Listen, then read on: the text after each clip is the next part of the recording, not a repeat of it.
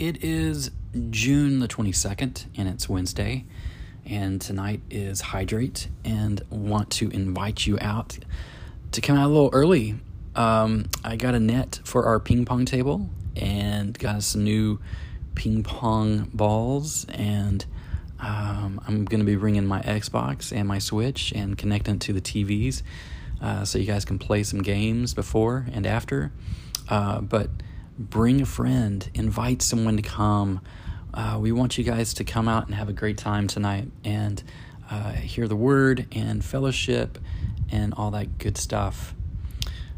Isaiah 60, verse 1 says, Arise, Jerusalem, let your light shine for all to see, for the glory of the Lord rises to shine on you. Proverbs 18:15 says intelligent people are always ready to learn. Their ears are open for knowledge. And then Psalms 119, 105 says, Your word is a lamp to guide my feet and a light for my path. I know April will probably bring this up because Amy Grant, she was a famous Christian artist back in the day. She still is, but not as famous as she was in the 90s. But had a song that was played on the radio all the time and that was it.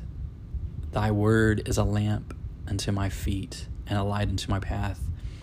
And that was a song that we sang in when I was in youth group. So um, I just want you to know that you are salt and you are light and you transformed lives. Such was the case with Elizabeth. She is a 64 year old grandmother of 14 living in Uganda. Eight years ago, her church began using the Tear Fund's principles, which helped the local church. Um, kind of like what we know of here. Um, there's a lot of organizations that help um, bring food and care to those that are helpless or poor or um, can't uh, provide for themselves. And so um, their Tear Fund is a group out of the UK that help um, people, churches, organizations uh, throughout the world that need help. And uh, Elizabeth's community discovered afresh God's purpose for their lives. She said, studying scripture through the process, through this process, helped awaken our church. Instead of thinking that their church had nothing, they discovered there were resources at their disposal. So, together, the community identified their greatest problems and started to work together to change things. So, before, lack of water was an issue.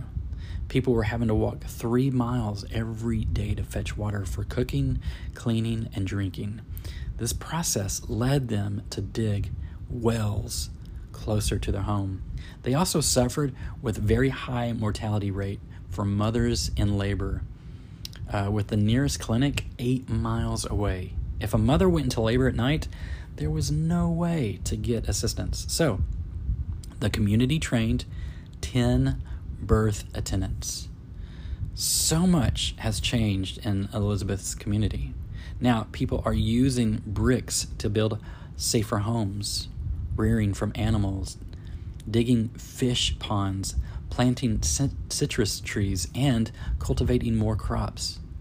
Incredible transformation has taken place in their community because the church sought to be distinct to be the hands and feet of Jesus.